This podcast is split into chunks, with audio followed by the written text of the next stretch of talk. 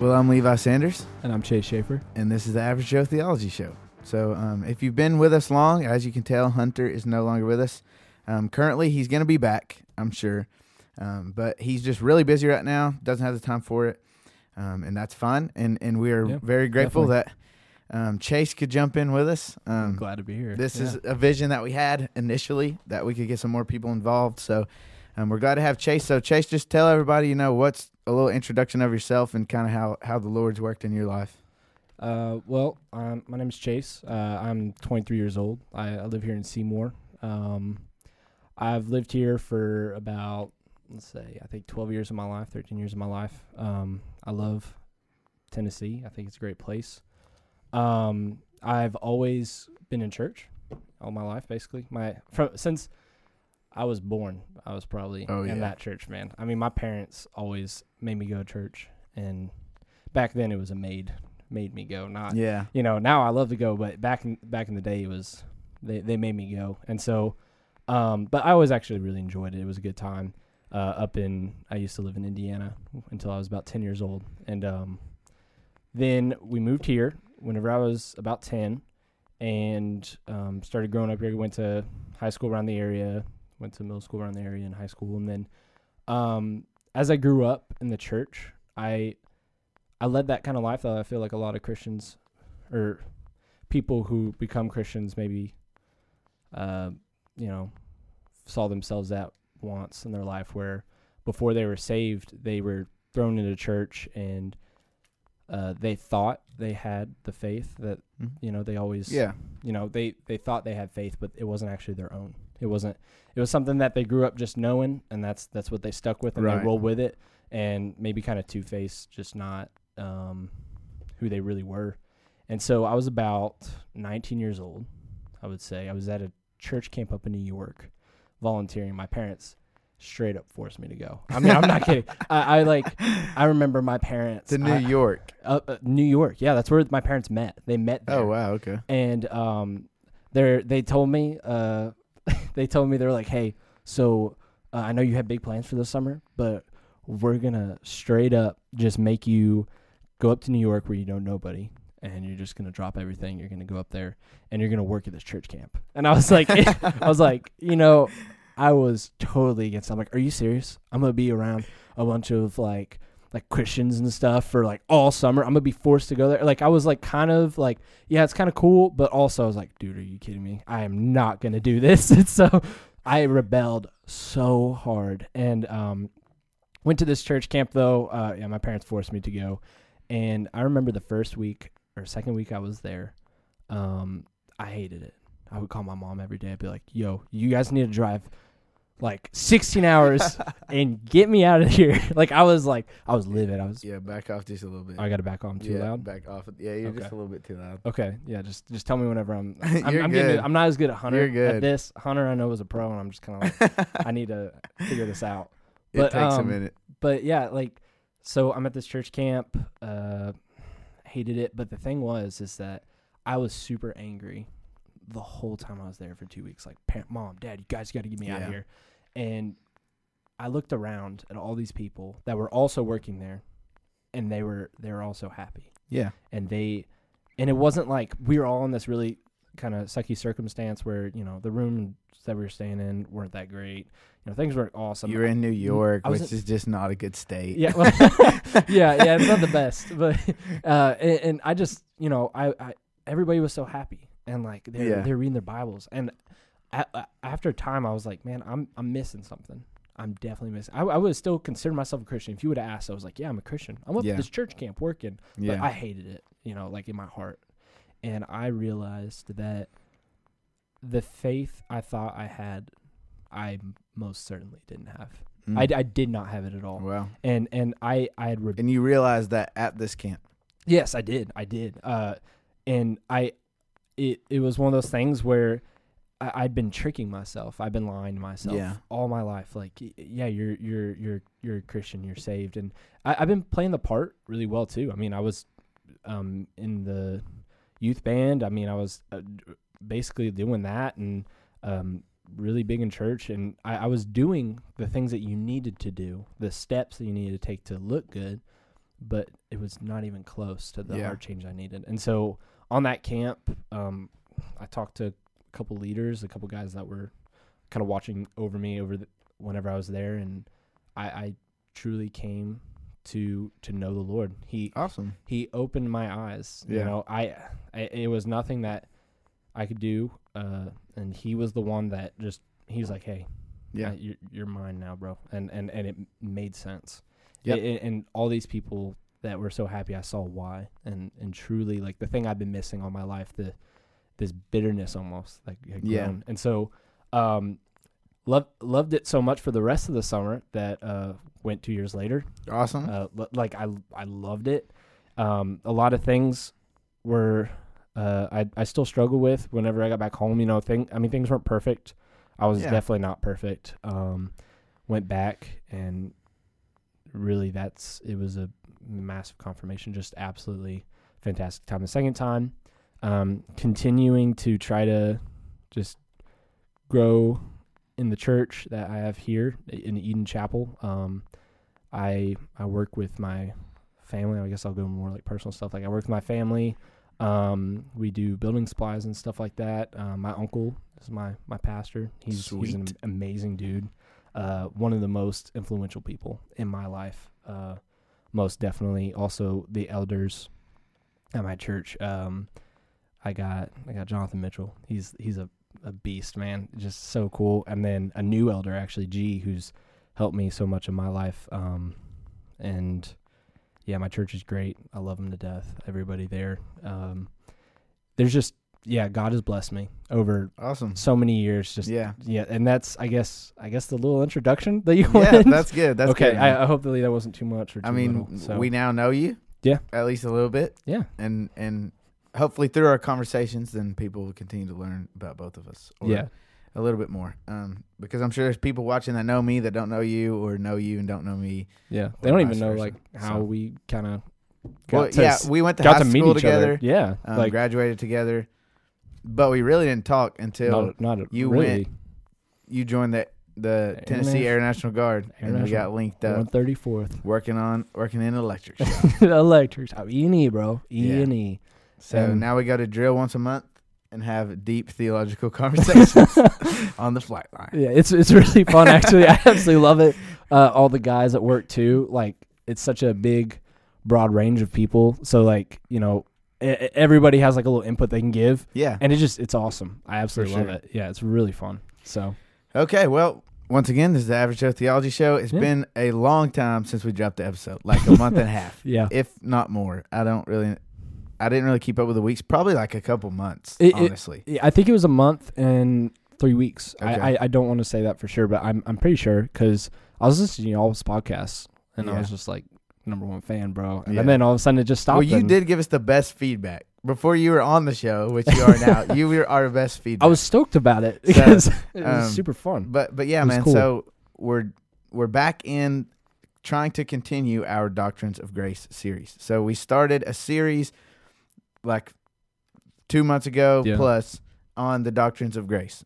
we talked about limited atonement, which oh wait, sorry, that's I'm I'm not starting at the beginning. Okay. Okay. Yeah, yeah. You got. it so starts with what T. are the doctrines of grace? Right. That's the Mhm. that's the the main Tulip. doctrines that that make up um, the Reformed tradition, or what you would call Calvinism nowadays, which is like a you know touchy term. Yeah, but but um you, you know there's the acronym TULIP. So Yeah. we've talked about total depravity, Yep. the fact that man is so utterly ruined by the fall, top to bottom, that we Nothing. we can are do. are sinful. There's nothing we can do to earn our way back to God. God has to do it. Romans one right there, man. Yep. So, and then we talked about um, unconditional election, which is just the idea that God, before the foundation of the world, elected those who would be His, um, based on no conditions. Amen. Unconditional election. Amen. There was no condition in us that He foresaw that cho- that caused him to choose us. Mm-hmm. He just Yeah. chose those who would be his.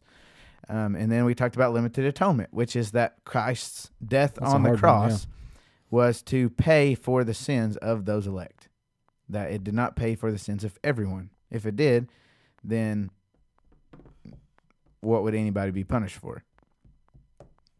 If all their sins were gone. Yeah. So that leads us now to um, irres- yes, Irresistible irresistible grace. I had to think about the, the acronym for a minute. No, you hit you, and I was like, I stopped. I was Yeah. like, uh, uh, irresistible grace. So that's what we're at today. So right off, you know, we know what grace is. It's an undeserved gift, and and thus far, because basically all the doctrines of grace build on each other. Mhm. So we've talked Yes. about total depravity, all these different things, right? Yeah. So God has to do the work. God has Yes. chosen us. God has sent His Son to die on the cross to to pay for the sins of those who He chose. Yeah.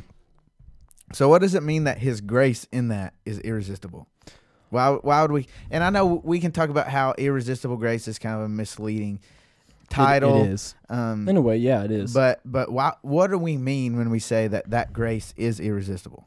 Just in in a short in a short you know summary. I guess you could say that like whenever God comes with his salvific grace that w- there's nothing we can do like to stop that like God is in control like he's Yeah. he's in control of who he saves and and who he doesn't and and even if if he doesn't save somebody because of our total depravity I mean he's completely just in that and Yes. s- and so it's God who's in control of our salvation and he opens the eyes of the blind, the people who who choose to not see because of our sinful nature. Right. So we believe that, and, and we can get into this that mm-hmm. God has to first open our eyes or change our heart or what we'd call regenerate us before Yes. we can even see or desire or choose Him or any of these things. That faith, Right. yeah, at all. That yeah, before we can even have faith, He must change something in us because we're totally depraved. Mhm. We are ruined by the fall. We cannot we cannot do that. We are dead in trespasses and sins, as Ephesians two would say. So the question is, you know, when he opens our eyes to see that we are sinners Mhm. and there is a sovereign God, yes, then what we're saying is ultimately that can't be resisted. no, that cannot be. That That, cannot be cannot resisted. be resisted. Like I said, the salvific grace Right. cannot be resisted. So once he regenerates us, Mhm. well, first of all, there's nothing we can do to resist his regeneration. no, And then ultimately, there's nothing that we can do to um, fault or alter God's will in the end. That if Mhm. God is going to open our eyes, has chosen from the beginning of the foundation of the world, that er, before the beginning of the foundation of the world, that that He was going to save us, and then He opens our eyes to see it. mm-hmm. Um, there's nothing we can do to say, well, even though I see it, I'm just gonna reject it and and go away. Ultimately, so and and we can talk. There is a way that we can you know try to to um resist resist, resist the Holy But Spirit. ultimately, it's talked about in the God's work. Yeah. Will come to pass. Yes, it will. I mean, it, God is sovereign; He's in Right. control. I'm, and I mean, like you said, there there's passages. Uh, I think in Acts seven fifty one, it says, uh, "You stiff necked people, uncircumcised in heart and ears, you always resist the Holy Spirit, as your fathers did. So do you." I mean, there are times whenever the Bible does talk about us resisting uh, the Holy the Holy Spirit. You know, just just God, but whenever it comes to salvation, I mean, there's plenty of scripture, a, a lot of scripture Yeah. to talk and back up that whenever salvation comes, God is the one that opens up our eyes. I mean, it says in, I, I think Psalms, uh, Psalms three eight, you know, salvation belongs to God. Yeah. He's the one that i- i- it's it's a cut it's a cut and clear thing that it's God who is in control of salvation. Yeah. And then on top of that, I mean, like we have what John six pulled up. Yep. Yeah. So we can go to that. So yeah, Um, the first verse we really wanted to dive into today is John six forty four, and some of the verses I guess surrounding it. But here we see Jesus talking to some of the the Jews, and and he um he's just talking to them here about salvation and how it works and who he is and and why he's come to earth and all of these many reasons.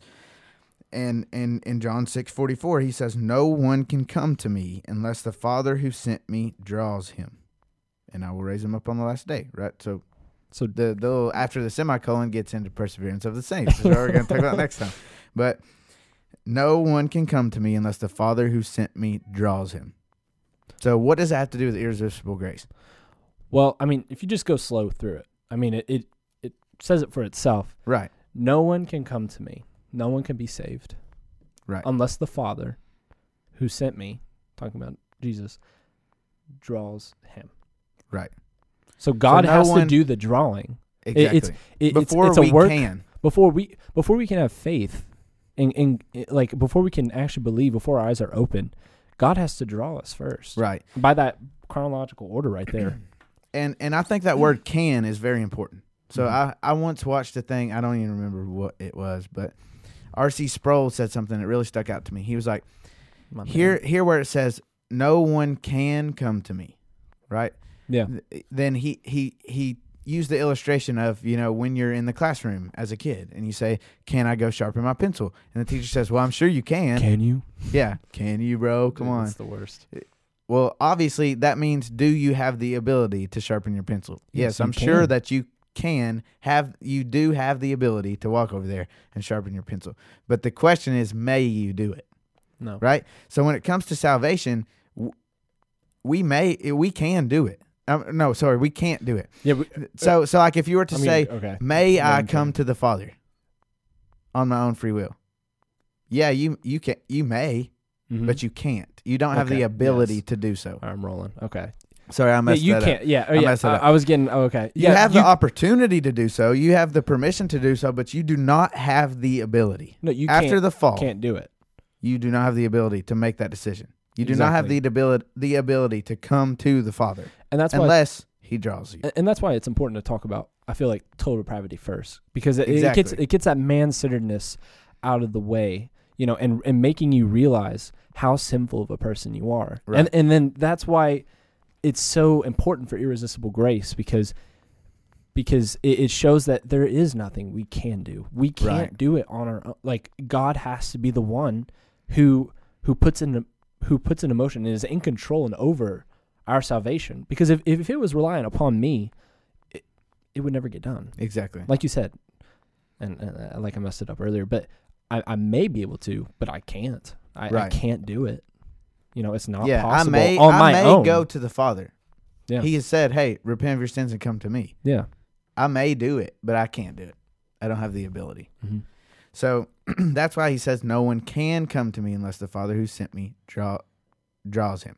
So you know, and that's you can really dive all the way back to the beginning of this whole argument against the doctrines of grace. So we've talked about some of the history of the doctrines of grace that hmm that it it wasn't formatted by John Calvin. Everybody calls it Calvinism, yeah but it wasn't formatted by John Calvin.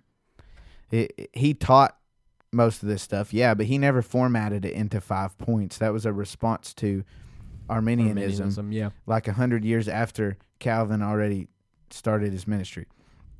But Calvin taught these things, but before him, Augustine taught these things. Before him, Paul taught these things, and obviously, we're we're reading here in, in John where Jesus yes taught these things. So it's kind of, you know, sometimes I'm confused as why it's attributed to Calvin, but it just is. And and so, I mean, he would probably not call it Calvinism. Actually, for sure, he would not. Yeah, He'd he- be like, uh, really I learned these things that. from Augustine and from Paul and from Jesus. uh, open up your bible that's where it's at Yeah, that's where i learned this at So, um, yeah, but but going all the way back to Augustine in like the 300s, 400s, mm-hmm. he had this argument with this guy named Pelagius, right? And that's really where all this started. Was Pelagius said, "No, we're not all guilty of Adam's sin. We're not all sinful. We're not all naturally fallen. We we there's still a remnant of good in every man, Mhm. and that's why we can come to God." So as you say, this argument really stands on an understanding of total depravity that we Yes. are fallen from top to bottom, and there's nothing we can do. And and I know a, a text me and Hunter talked about a lot was Ephesians 2. I mean, I think it just 2, yeah. wraps it all up to say you were dead in your trespasses and sins. Mhm. But even when we were dead, God raised us and made us alive with Christ. Mhm. He Yeah. made us alive. He's the one who changed changed something so that other stuff can occur. Yeah. He's the one who did it all, Mm-hmm. just as you said. So Jo- a- another point in John six forty four is no one can come to me. Right? We don't have the ability to unless the Father who sent me draws him. So the Draws. counter argument everyone would say, and me and you've even had this conversation We with have. people. Yeah, and The they always counter- bring it up. The- it's weird. but- Exactly. The counter argument would be, well, he draws everybody. He invites everyone. That draw is Everyone an is drawn. invitation, yeah, right? that's what So- I hear a lot. Yeah. So that draw is just like, hey, here is Jesus. He died for you. You just have to put faith in him, Mm-hmm. right? That's a, they say that blanket universal statement of come to Jesus is drawing everyone. Mm. So what what do you think about that that word? That word draws there. I mean that's so right. So we have this in, in English and I mean okay so obviously we you know can think about it as draws as something else uh one way or the other. But w- what does draws really mean then? Right there. Well, um, I mean, uh, people try to make it mean different things. they do. But if you look at the Greek word, right, then then then most of the other places it occurs in Scripture, pretty much all of them, or, or at least most of them, the Yeah. majority of the ways that Greek word is translated, is not just a simple, like, hey, invitation kind of deal. It's Yeah. not like a. It's not like I just tried to talk people into it, right? So Mhm. another place it occurs is James two, when he says, "But you have dishonored the poor man." Is it not the rich who oppress you and personally drag you into the court? That word drag so is the same so Greek drag's word. the same as draw. Yes. So Okay. Once again, in if you want to go to Acts chapter, I want to say it's like I don't know. I was not prepared to go to Acts, but um, Where we at next? uh, yeah, Acts chapter sixteen. Um, Paul and Silas are preaching, Mm-hmm. and it says, But when her master saw that their hope of profit was gone, they seized Paul and Silas and dragged them into the marketplace before the authorities. Dragged, same Greek word Same Greek word. as draws. mm-hmm. So when it says, No one can come to me, no one has the ability to come to me unless the Father who sent me. I'm, you know, I mean, you could translate it to say dragged, Just say drag. unless yeah. the Father who sent me drags him. Okay? because but- I mean, but we really- don't want to be. I mean, we love our sin so much. Yeah, we hate ha- God. Yeah, we we we we don't when before we are saved, we hate God, and and that's how it is. I mean, it's Yeah. not something where like synergism. You know, it, it's it's monergism. It's something God has to do. You Right. know, it, it's this. It's it's. and we've talked about that on the podcast too. You know, you just said synergism and monergism. A lot of people's not going to know what that means. Okay, so, yes. But but that's to say, you know, synergism would be that there's two active agents. Mhm. That there are two active people in our salvation, us and God. Yeah. Monergism says no, there's one. There's mono. It's There- there is God. There's Yes. one active agent. Yeah. We've talked about that before. That there's only one active agent in our salvation. That's God. But when when we say, you know, a lot of people are going to be really turned off by the by you saying, "Well, no one can come to me unless the Father who sent me drags him." But there's another place that this same Greek word appears, and it's like in Greek poetry or something. I can't Mhm. remember. And and this is the you know R.C. Sproul speaks on this a lot too. okay. Um, but it appears in like this Greek poetry, and he, and he's talking about drawing water from a well. From the well. Yeah. So it's still the word draw, but it's understood differently. So when we when we think of draw, we think about like trying to draw a cat back inside that ran out the door. Right? Come on, you know, come back into the house. I've got you a treat or whatever else. Like God is up there, like yeah. I did this great thing and sent my son to die for you. Come on, you just come back Oh, come word, back yeah. to me. You know what I mean? But in all reality, I like the idea that it's drawing water from a well, right? You don't just Mhm. stand at the top and say, "Hey, water, come on, man, I'm Come really water." thirsty. I really want you to come up here." no, I mean you you take the bucket down there and you pull the water out. Yeah, you get Right. that. You get We the are rope and you dead. pull it back up. We Yeah. are dead in our trespasses and sins, and and God makes us alive. Mhm. There's no ifs, ands, or buts about it. He just makes us alive. He lets us see, right? And another thing, and really what we wanted to talk about here was the main argument for irresistible grace, or or what the what was the other terminology Irre- for the doctrine? So there's irresistible grace. If that was a, if that was a So you want a better word? Is that what yeah. you're saying? So like effectual calling. right, so Okay. God, so God's calling is effectual. It Mhm. works every yes, time. Every time. There's nothing we could do to, to stop it, right? And and that's God's calling. That's God. What we would what we what we would. Oh my gosh, I can't even talk. what we would call regeneration. mm-hmm. That God regenerates us. He removes our heart of stone and gives us a heart of flesh. Mm-hmm. He he. We are born again by the Spirit to That's see. We are made alive with Christ, so that we can see what's going on, right? Yeah. And and I talked with you before about um, the story of Nicodemus, right? There's this Yeah. Jew who comes to see Jesus in the dark. He doesn't want people to know that he's coming to see Jesus, so he again? sneaks over there in the dark. Yeah. And he says, Rabbi, we know that you have come from God as a teacher, for no one can do these signs that you do unless God is with him. And Jesus answered and said to him, Truly, truly, I say to you, unless one is born again, he cannot see the kingdom of God. See. You can't even see it No. to respond to it. You can't even see it and understand it or do anything with the kingdom of God. You can't enter it, you can't see it, you can't do anything unless you are born again already. Mm-hmm. Yeah. And how does that happen? Uh, by a draw, by a drag. Yeah, by an By- effectual by by- by God. God. changing our heart, Yeah. changing our our making us Opening our alive. eyes. Yeah, Yeah. opening our eyes that we can see him. I would say what you're talking about with the heart of stone. Um, I mean, I, I, I like that. Pat. I think it, in Ezekiel 36, Yep. 24 through 27, um, I will take you from the nations and gather you from all the countries and bring you into your own land. I will sprinkle clean water on you, and you shall be clean from all your uncleanliness, and from all your idols I will cleanse you. And I will give you a new heart and a new spirit, and I will put within you. And I will remove the heart of stone from your flesh and give you a heart of flesh. And I will put my spirit within you and cause you to work in my statutes and be careful to obey my rules. Yep, Isn't that th- that's just amazing? I mean, exactly. and that's, that's- when and that's when like I don't know that which Whenever this I is read when you that, can go it's on like a whole nother okay. a whole nother rabbit hole to say, you know, Mhm. when does the new covenant really start? okay.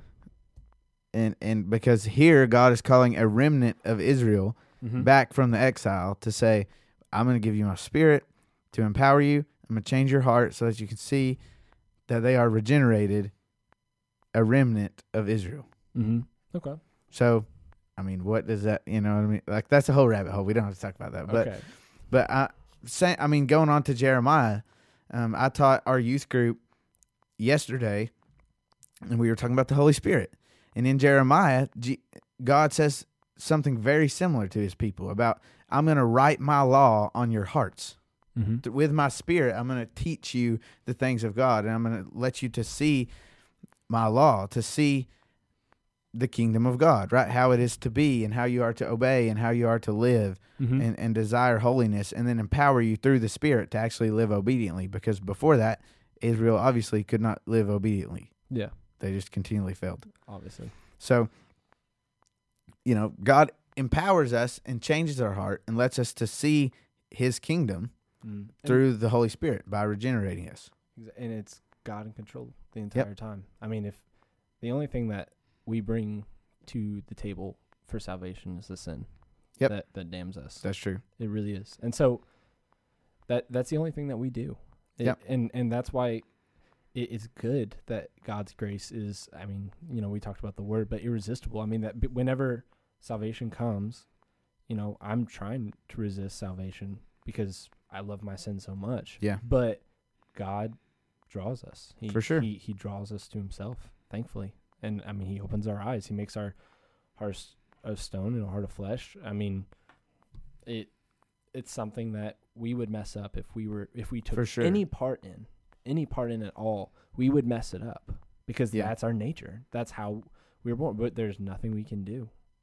to mess it up in the first place therefore there's nothing we can do to mess it up and lose it later Yeah. but that's a whole nother argument oh my gosh. Yeah. that we're going to talk about next time Next week. Yeah. so um I guess we probably need to take a break really Yeah, fast. take a little um, break. Okay. And we'll be right back. So we'll see you in just a second.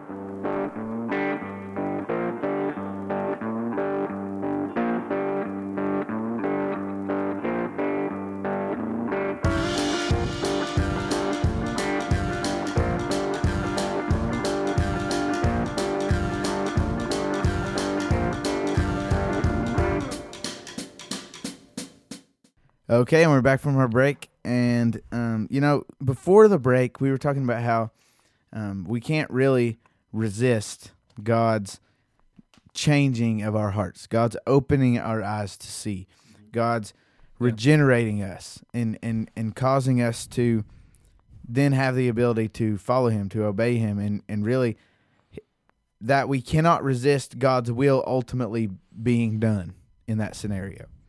And and you have a great person in church history and in scripture Uh, yeah, that perfectly illustrates that. So I- so take it. I think the uh, somebody who I always like to go to for whenever you talk about this type of topic is the conversion of Saul to Paul.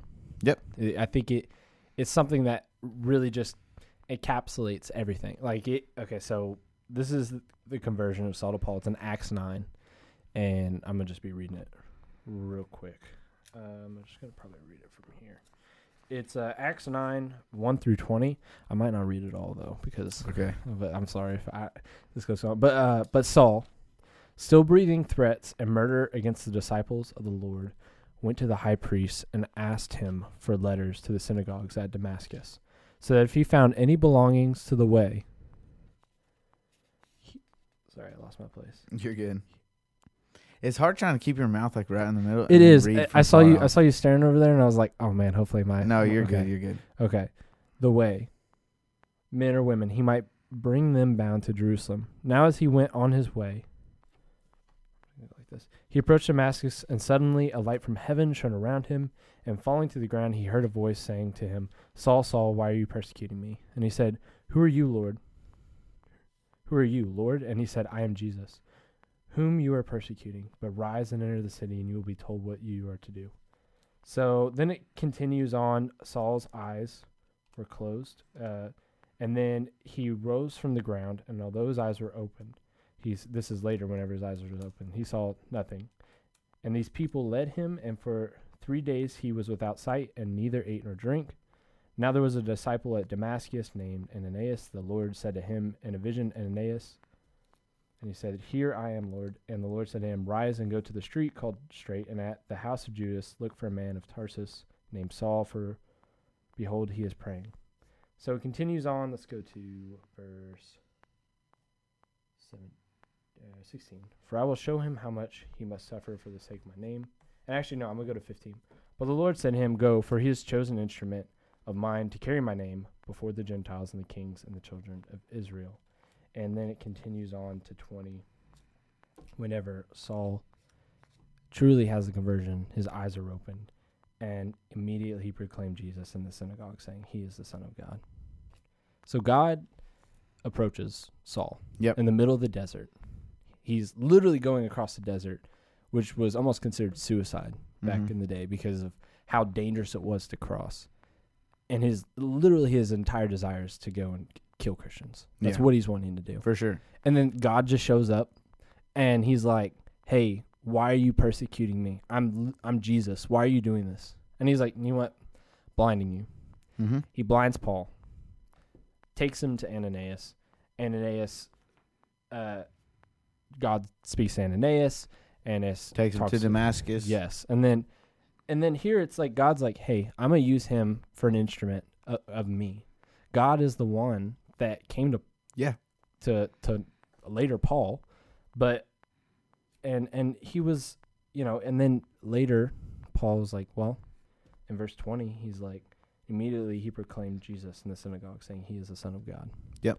It was such a conversion, such a change of heart that later on, uh, disciples didn't even believe that he was truly a Yeah, believer. that's true. that that's uh, that's how much of a change it is. And Yeah. you're telling me that that it's something to do with us right.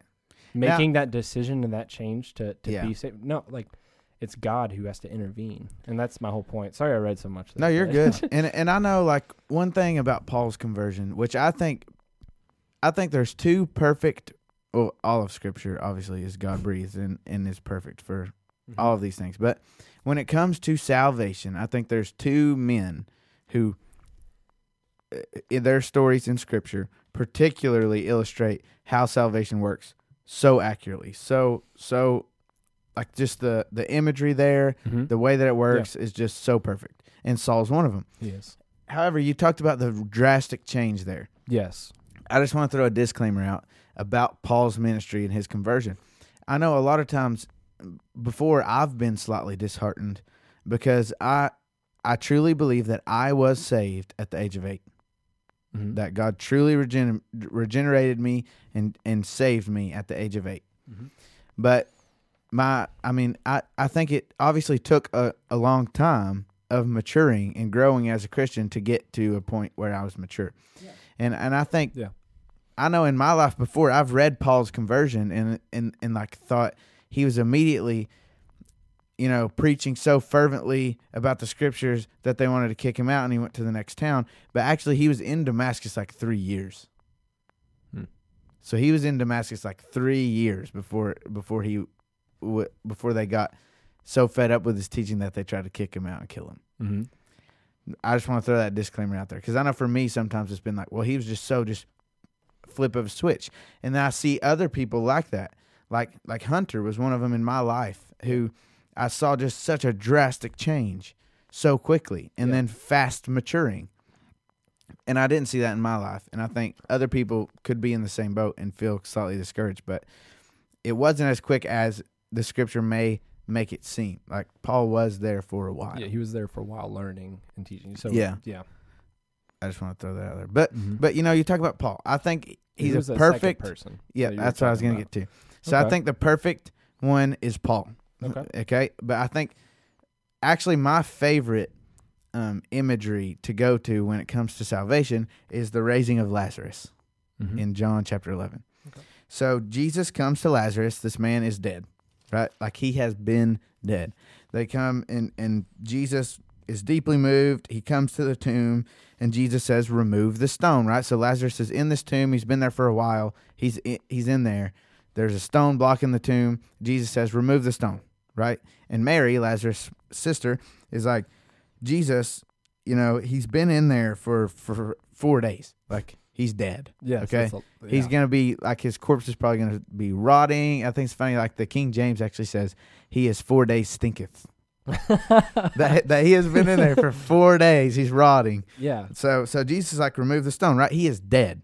Mm-hmm.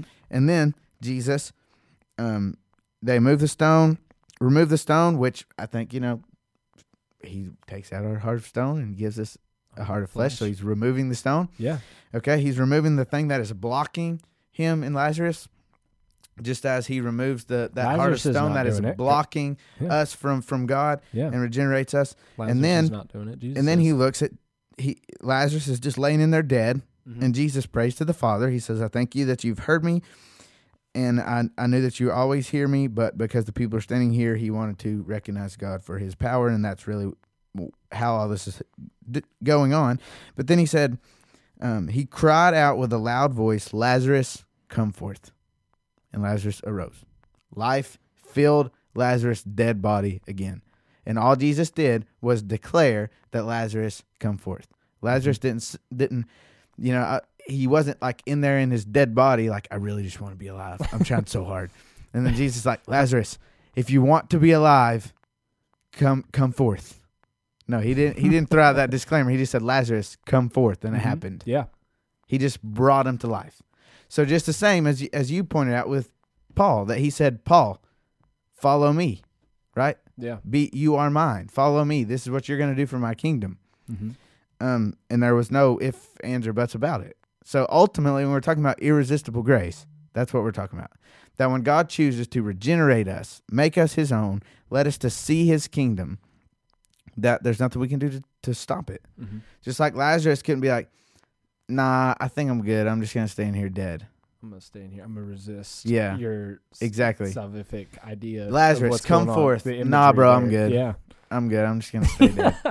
No, and just just the same as it would not have Yeah. worked for Yeah. Saul to just be like, "No, I'm just gonna sit here in the middle of the road to Damascus, blind until I die." Yeah. Right? I mean, it just it it wouldn't have worked. God had already blinded him. Jesus had already opened his yeah. God Yeah. had in, intervened. Mm-hmm. And and that's what it takes. Exactly. It takes that intervening by God, something that that we can't do in the middle of our hatred towards God, in, in the middle of us like you know, like Paul, where he's like, I'm I'm going to go kill these Christians. and I hate them. I I I, I want them dead. I, I will bring them in chains. Yeah. And he's like, you know, and then, boom, God intervened, Right. and Paul didn't wasn't wasn't persuaded by Yep. by somebody with a good argument, or it wasn't, or is it it wasn't something of his will He was that- not that invited. to bring up. It, it wasn't that like we talked about earlier, synergism. It's it's it's this monergism. It is this this God is big and he is God. Everything is reliant upon God yeah. for us to be saved. Right. He is the one that's in control. Yeah. I mean, and and how Saul was not invited. He Yeah. was commanded. and that's just I don't know. For me, it's it's it's a great thought. It's a great. I'm I'm happy that my salvation is not reliant upon me, because how Right. would I? I would mess it up. For sure. And and who else better to put the hands of your salvation than in God's, and not yours and God's. Exactly. With, with you being in the mix of messing it up, Yeah. you know, it, it's all God. That's, and I, I I don't see why that's such a bad thing. Well, see, Like, I think get we get angry because we talked earlier when we when we brought up John six forty four. No Mhm. one can come to me unless the Father sent me draws them. yeah, A lot of people say that there is a universal draw, a universal invitation. I do not find that anywhere in Scripture. I think there is a universal command mm-hmm. to repent and come to, to the Father, to to repent and believe in Jesus Christ. Mm-hmm. That that is a universal command that we do not have the ability to to respond to. Mm-hmm. And, and So I think there's a misconception there that it's an invitation. It's not an invitation. It's a command. if it was an invitation and God and God just let us all go to try to take that invitation, Yeah. Nobody would accept it. That's why Correct. we need God. Unless he regenerated us. Exactly. Exactly. Because we hate him. we before we're saved, we, Yeah. we we hate God, and that's just our nature. Yep. That's how we were. That's how we were born. So just the same as, you know, we, we talked about irresistible grace, or if it was better called effectual calling, that when Jesus, just like with Lazarus, if he when Jesus said, Lazarus, come forth, it was effectual. His Mhm. words worked. There's Mhm. nothing to hinder them. No. They just worked. They did. So just the same when God um, quickens us by the Holy Spirit, brings us to life, um, regenerates us. There's nothing we can do to to negate that. That Mhm. just works. It's And- effectual. yeah. It. I don't even know where I'm gonna say like, but like, it's also whenever people do talk about. I think we may have mentioned it, but irresistible. It's not this. It's not this thing too where. You know, we're sitting back at our old life and our sin and just being like, man, look what I, I'm missing so much. God, God, God drew me, and I'm, I guess I'm stuck here. It, it's more of this like, this idea where once God opens our eyes, we're looking at this this evil and grossness that we once were, and Yeah. and, and and we're like, why did I even think that was good? And, And it's you see such s the the the amazingness of God, the, the just His glory, and just how amazing and perfect He is, and and that's what the eye opening part is. And so there there's nothing else we can do but follow God, because we look at this rubbish from before, and we look at this this evil we committed, and we see something just so much better. And so why would I not follow it? It is almost Yep. irresistible because I mean, Exactly. God's so And we good. see it. I mean, I think af just like you say, after after our eyes are open and our heart is changed, we see that to be obedient and to Mhm. live under God's lordship is the best thing for us. It is. That it's not a burden. It's not something we're in bondage to, just as we were in bondage to sin. Now we are freed to live under the lordship of Christ, and that's the best thing for us. That's where true joy and true happiness and true contentment is found. That's the only place. We realized we've been missing that the whole time, just like you did at camp, yeah. right? It- that it- that's what was yeah. missing. And things just click. Because before that, we try to fill it with so many other things. mm-hmm. hobbies or addictions or anything to try Mhm. to to fill that place that God fills, Mm-hmm. that God-sized hole in every human heart. We try to fill it with everything, but it doesn't work. Never. And Never will. But we're not going to try to fill it with God until He does it. yeah, I mean, we may even try to fill it up with like what I did before with religion. You know, Yeah. where it's this, it's this this Which emptiness. religion is not bad. no, no, no, no. Whenever I say religion, Right. it's, it's this this this. I'm doing Legalism. things, this legalism, this I'm Yeah. trying to earn God. This Right. sorry, I should have rephrased. No, you're this- good. I just want to throw that disclaimer because Mhm. today there's that rampant idiocracy that's like, I'm not religious, I'm just spiritual. oh man, I'm getting you started. Yeah, Which that, oh man, Really just means you're your own God and you don't Yeah. you, you don't want to take God seriously because he has established religion. hmm And but but like before, you know, it was this. I'm gonna do this, and I'm I'm doing good. I'm I'm in I'm in the youth band, Right. man. I'm I'm doing all these good deeds. Yeah, and and I that's what Just I like tried to fill that my heart that my heart with. And whenever God opened my eyes, I saw just the the absolute two face, just how Yeah, how empty how it empty it was and false, and and truly a a desire and a desirability of of how much I wanted to learn more about God. Yeah. Whenever He opened my eyes. So just to wrap up, we talked about how um, no one can come to the Father until He regenerates them, changes Mhm. their heart, and lets them to see it. And then when He does so, they will come to Him. Mm-hmm. Right? That Yeah. it is effectual, effectual. It will work. Right? Back to Romans eight, where we always like to stay, and where it says, "And those whom He predestined, He also called." Right? And then it doesn't say, and then the ones who responded, he also justified. No, it just says, those whom he predestined, he also called, and those who he called, he also justified. Mm. And those who he justified, he also glorified. It worked. It was effectual. They Mhm. didn't mess it up. And we'll talk about that next week with perseverance of the saints. But there we go. Um, you know, in in wrapping, and you had a good quote that you wanted to to end with, so go ahead and and read that. Oh, yeah, with James White. So, my man, I was I was going over his thing, and this thing really, it, I was read, uh, I was listening to his sermon on Irresistible Grace, and I was just like, he said this: When God chooses to move in the life of His elect to draw them to Himself, the reason it is called irresistible is because there's no power in heaven or on earth that can stop the Spirit of God from accomplishing His intended active bringing of those elected in- individuals to spiritual life. Those whom he predestined, he also called, and those whom he called, he also justified. It worked. Those he justified. he glorified. It worked. It did. So that's uh, Irresistible Grace. If you got any questions, hit us up in um, the contact form on the website averagejoetheology.com um, or follow us on Facebook or Twitter and send us a message. Um, what is your Twitter or Okay, so I don't any of the have. stuff? I, I I have a Twitter, but I don't. Do you got use it. Instagram? I do have an Instagram. Uh, I think CV Schaefer. Man, I gotta look. C at CV Schaefer. at CV Schaefer. That might change next week because I That'll don't you remember. Chase. um, at the Levi Sanders on Twitter. That'll help you find me. I don't have Instagram.